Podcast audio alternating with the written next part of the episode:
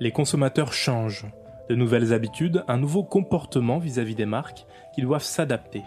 Les consommateurs veulent vivre des expériences et plus seulement à l'achat. L'anus horribilis que nous avons traversé et qui joue les prolongations accélère ce phénomène de fond. Comment la communication peut-elle accompagner ce mouvement? Et finalement, c'est quoi une meilleure consommation? Comment la définir sans tomber dans les antagonismes? Comment passer du petit plaisir passager à l'épanouissement personnel de long terme?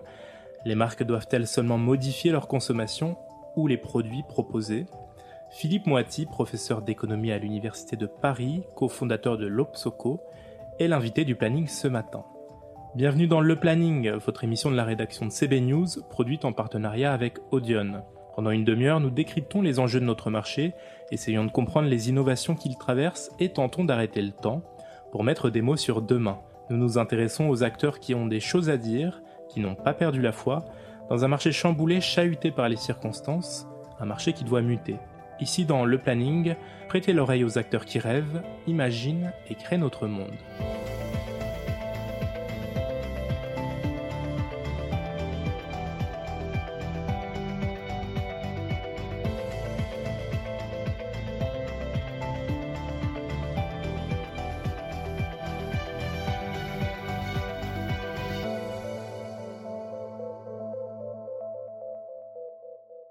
Bonjour Philippe Moati. Bonjour.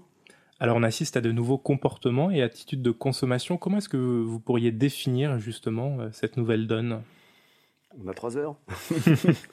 c'est compliqué, c'est compliqué parce que euh, les sociétés occidentales modernes sont des sociétés fragmentées, démassifiées. Donc c'est très difficile de résumer euh, des tendances de manière univoque. on peut trouver tout et son contraire. C'est pour ça que en fait, on peut dire à peu près n'importe quoi, on a toujours partiellement raison. Quoi.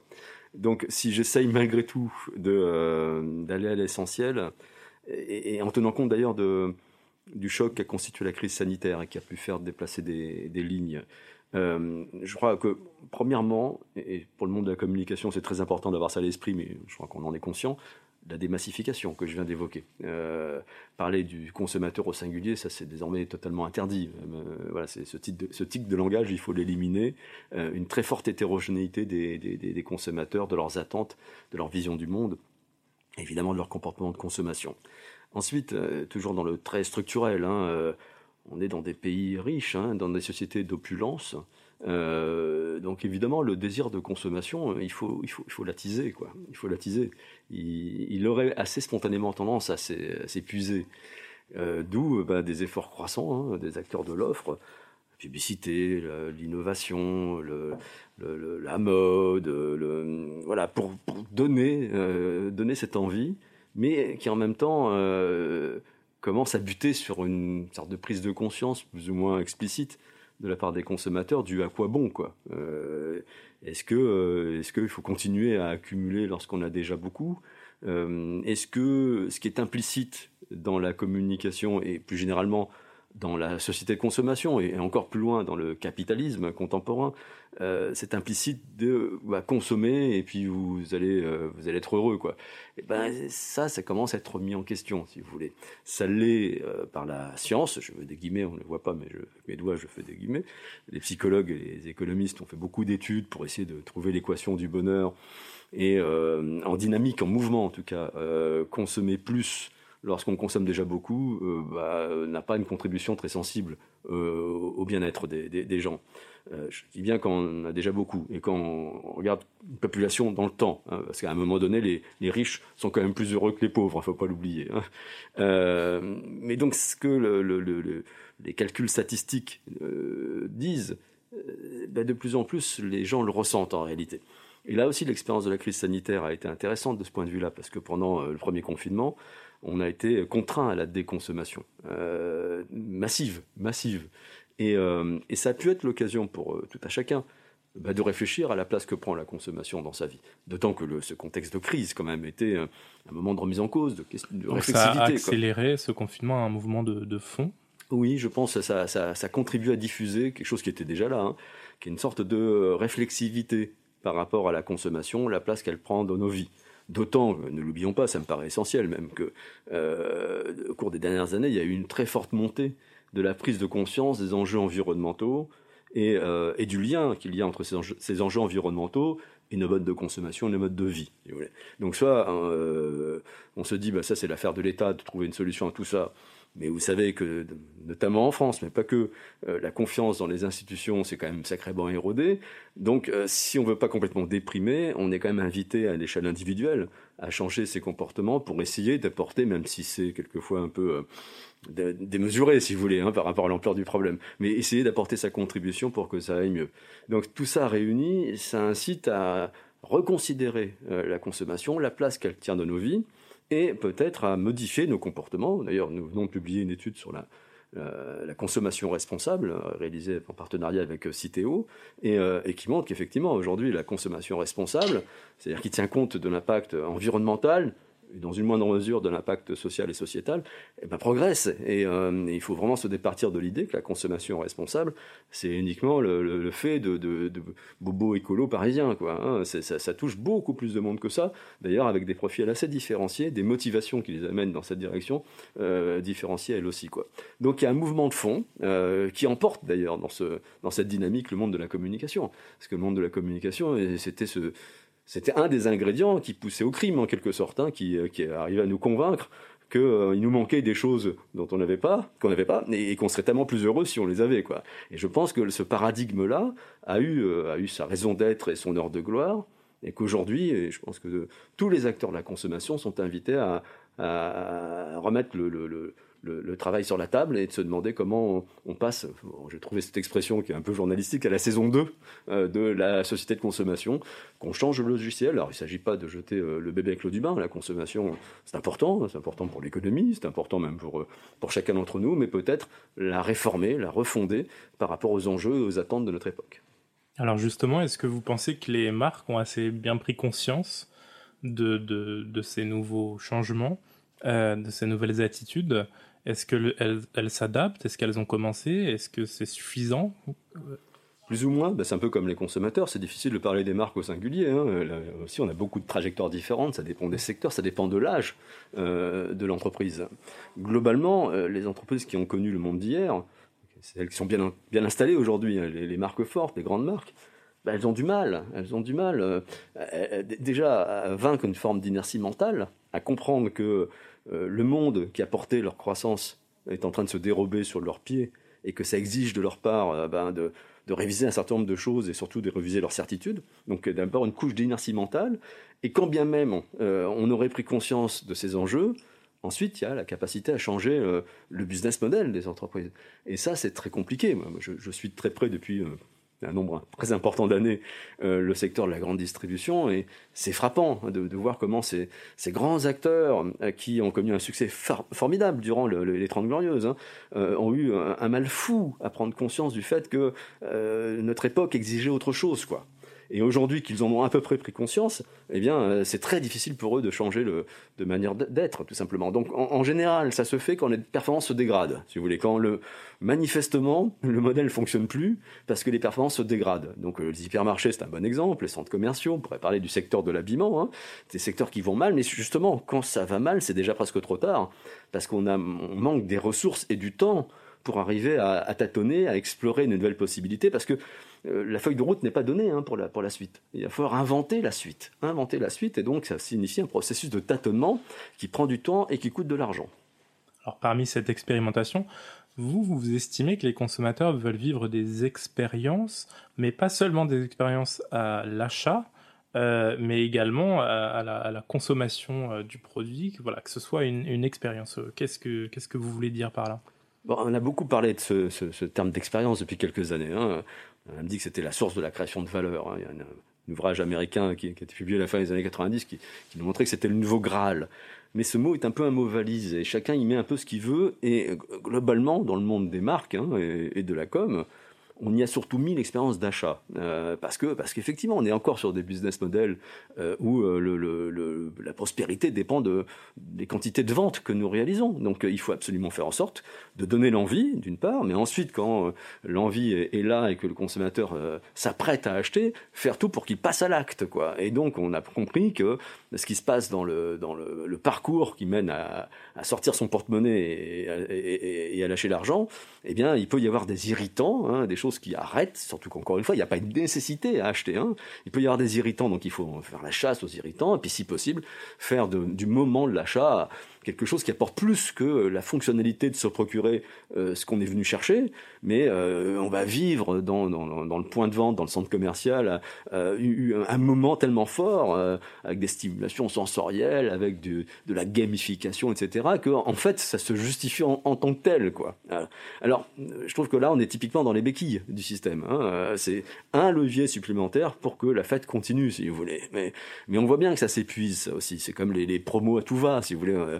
Euh, on rentre dans, le, dans les soldes là. Il faut des, promos de plus en plus importantes, de plus en plus fréquentes, et pour un résultat de plus en plus incertain. Quoi. Donc ce sont des béquilles qui détournent de la vraie question. Et si je reste sur l'expérience, la vraie question, en fait, il suffit de se mettre dans la peau d'un consommateur, et c'est relativement facile parce que nous sommes tous des consommateurs. Et si on est un tout petit peu honnête envers soi-même, on se rend bien compte que l'achat, c'est que le début de ce qui compte pour le consommateur. Ce qui compte, c'est ce qu'il va faire de ce qu'il a acheté c'est l'expérience de consommation. Donc je pense que d'un point de vue sémantique, il faut vraiment distinguer ces deux temps, l'expérience d'achat et l'expérience de consommation. Alors ça peut se confondre pour les consommations de services, euh, notamment, parce que l'achat et la consommation sont simultanés. Mais pour, pour les biens physiques, il y a évidemment une, temporalité différente. Et la consommation, c'est important, parce que c'est le moment où le consommateur va jouir de ce qu'il a acheté. Euh, et c'est précisément le moment où se crée la valeur. En fait, là aussi, il y a, plusieurs choses qu'il faut remettre euh, à leur place, qui sont très très simples. Hein. Un, le consommateur n'achète pas un produit pour lui-même, il l'achète pour les effets utiles qu'il tirera de sa consommation.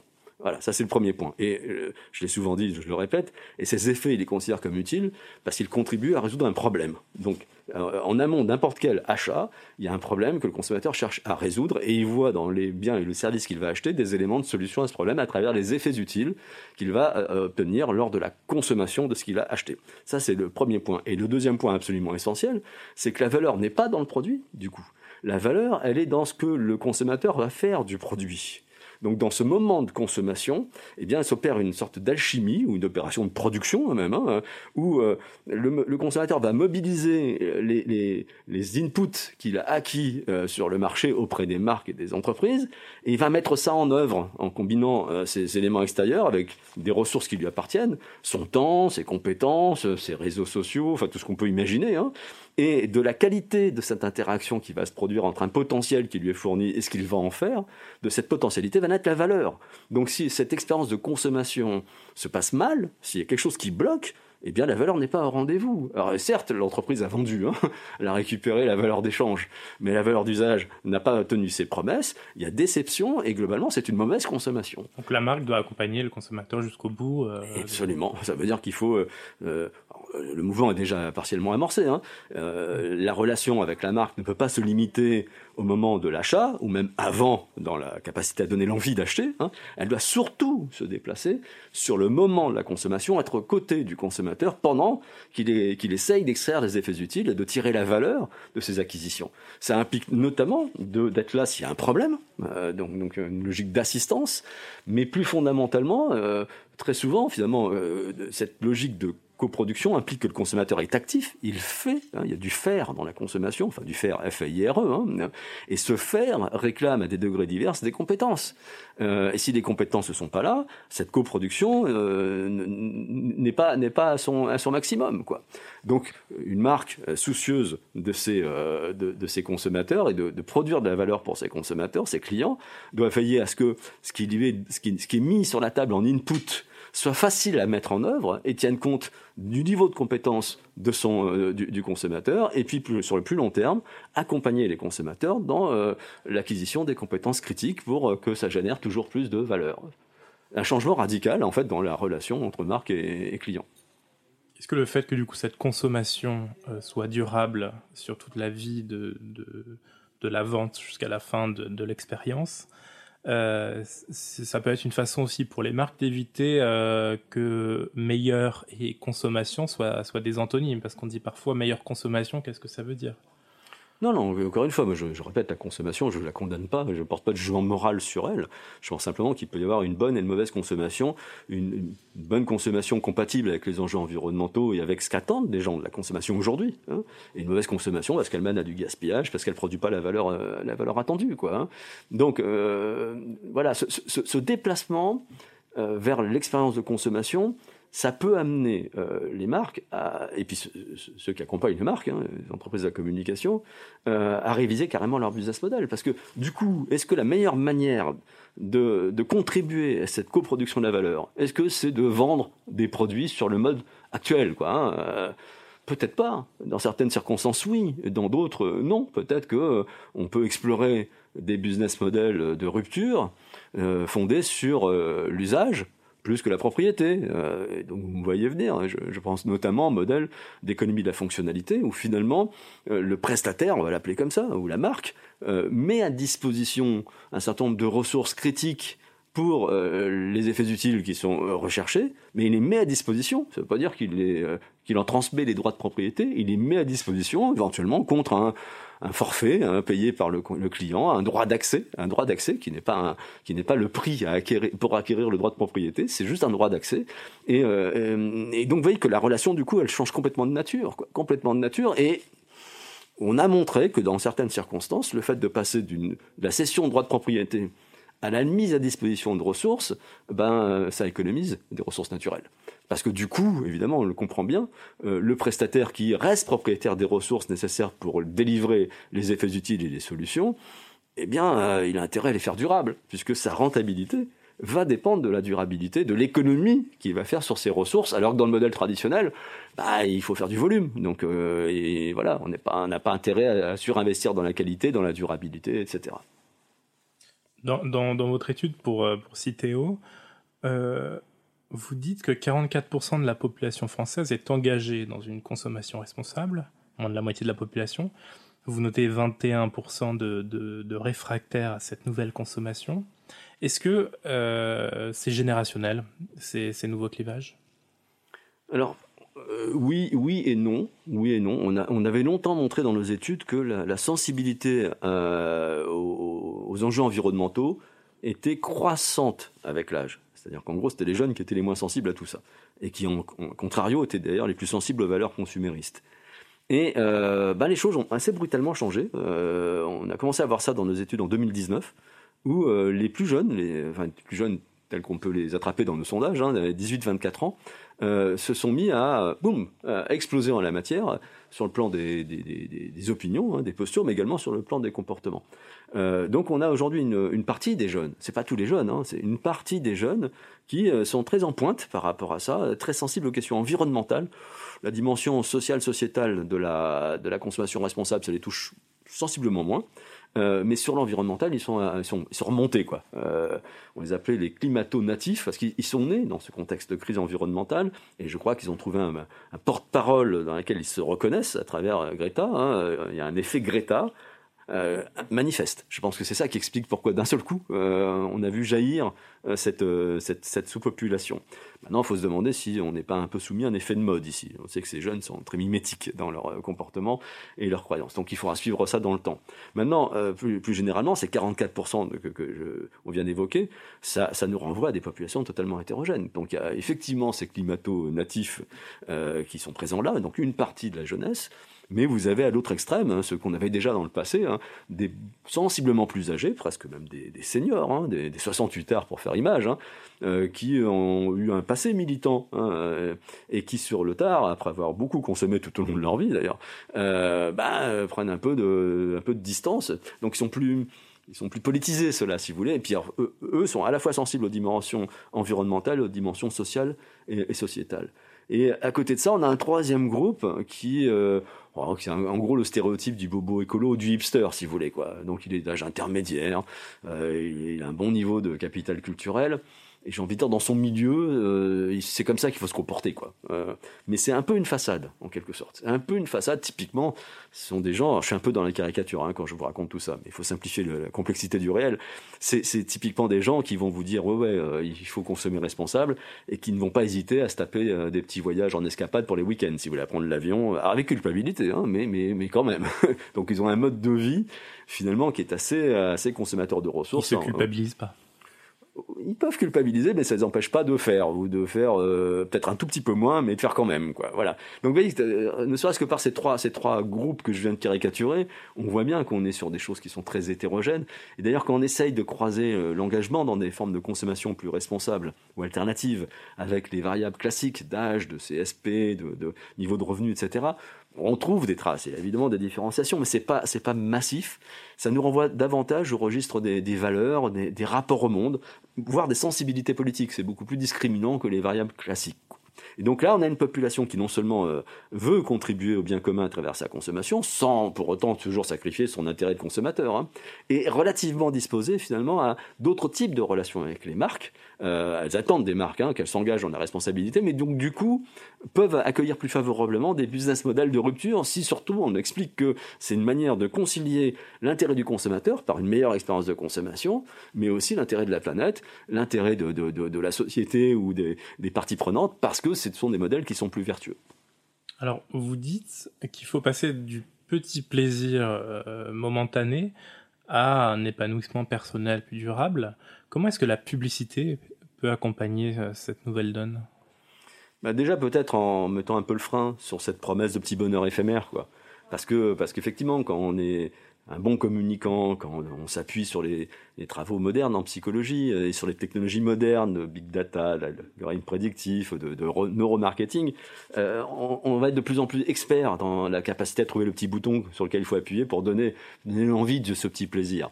Euh, or, ce petit plaisir, on, sait, ça a été largement documenté, il est très éphémère. Il suffit de se rappeler euh, quand on, était enfant, hein, ben, avec les cadeaux de Noël. Quoi. Ah, on, est frustré de pas avoir, on trépigne d'impatience à l'approche du soir fatidique.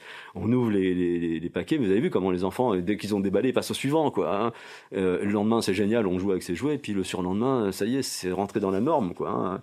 Donc, euh, à quoi bon, si vous voulez euh, Si on a, aimé ça, on, est vraiment incité à le reproduire euh, le plus en plus souvent, quoi. Donc, c'est une fuite en avant qu'on peut plus se permettre sur un plan environnemental et, et qui par ailleurs est pas compatible avec la dynamique du pouvoir d'achat qu'on connaît aujourd'hui. Si vous voulez, ça crée de la frustration. Quoi. On peut pas sans arrêt donner ce désir de petits plaisirs et sans en donner les moyens. Je crois que c'est une des limites du capitalisme contemporain. Euh, le pouvoir d'achat, euh, au mieux, hein, si on supposait qu'il soit bien mesuré par, par, l'INSEE, il croit la vitesse de la petite aiguille sur ma montre, quoi, si vous voulez. Quoi. Donc euh, c'est imperceptible.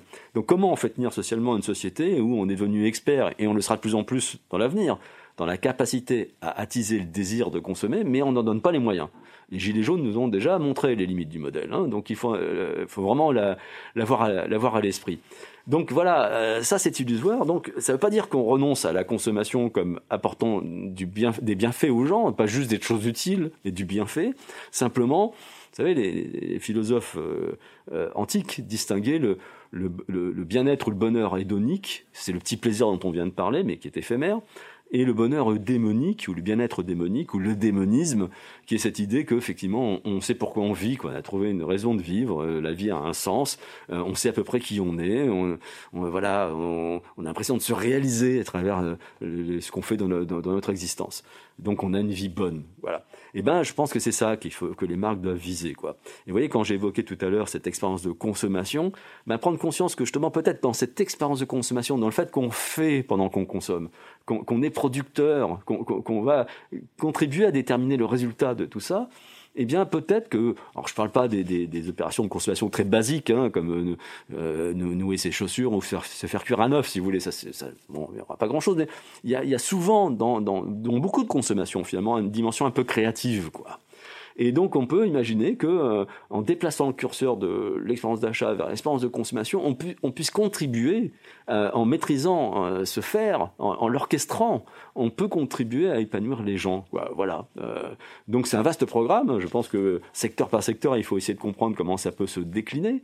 Mais je pense que c'est un enjeu majeur parce que c'est ça que recherche fondamentalement le, le, Pékin moyen d'une société riche au XXIe siècle. Le, le, bonheur et la réalisation personnelle. Le des enquêtes sur ce que cherchent les gens, comme on croit plus en rien, qu'il n'y a rien qui justifie qu'on y laisse sa vie, la seule chose qu'on cherche à, atteindre, c'est le bonheur par l'épanouissement. Il n'y a qu'à voir euh, le succès de librairie de tous les manuels qui vous garantissent les, les, clés du bonheur.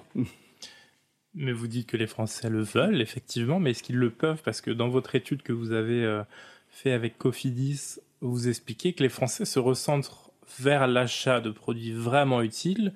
Ils sont 79% à estimer que consommer mieux revient plus cher. Et là, on arrive au point où euh, il ne faut pas que ça revienne plus cher finalement. Oui, ça marche. oui, c'est clair que notamment pour ce qui est de la consommation responsable, quand on cherche à être utile au collectif, euh, si ça coûte sensiblement plus cher, ça devient, ça devient un obstacle. c'est très clair. On le voit par exemple sur les, la consommation de produits bio. Les gens qui consomment peu de produits bio ou pas du tout mettent d'abord en avant la, la, question, la question du prix. C'est une évidence. Maintenant, euh, il y a aussi des questions d'arbitrage, si vous voulez. Si on est capable euh, et, là aussi, ça, fait intervenir le, jeu des incitations. Hein. Si on est capable de hiérarchiser ce qui est vraiment important, ce qui ne l'est pas, on, peut libérer des marges de manœuvre budgétaires, même dans un foyer modeste, en éliminant finalement les, consommations qui correspondent pas vraiment à, un besoin et qui n'apportent pas grand-chose finalement à l'individu.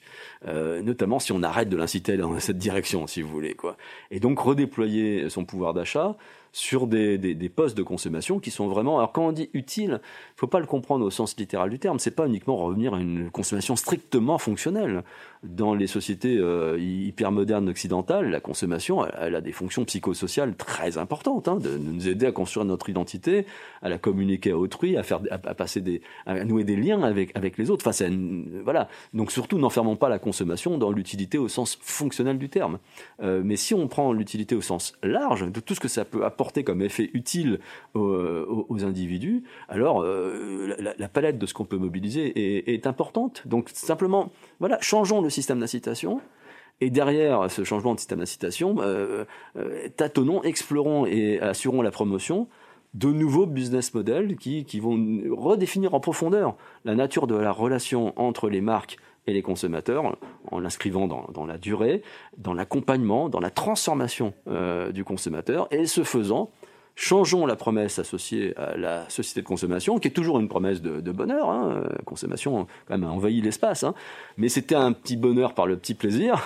Maintenant, ça sera un bonheur par l'épanouissement. Voilà. Merci Philippe Moati d'avoir répondu à nos questions. Je vous en prie, merci à vous. Chers auditeurs, merci de nous avoir écoutés. N'hésitez pas à consulter le site web de CB News pour ne rien rater de l'actualité de notre marché et bien sûr à vous abonner à ce podcast. À très très vite.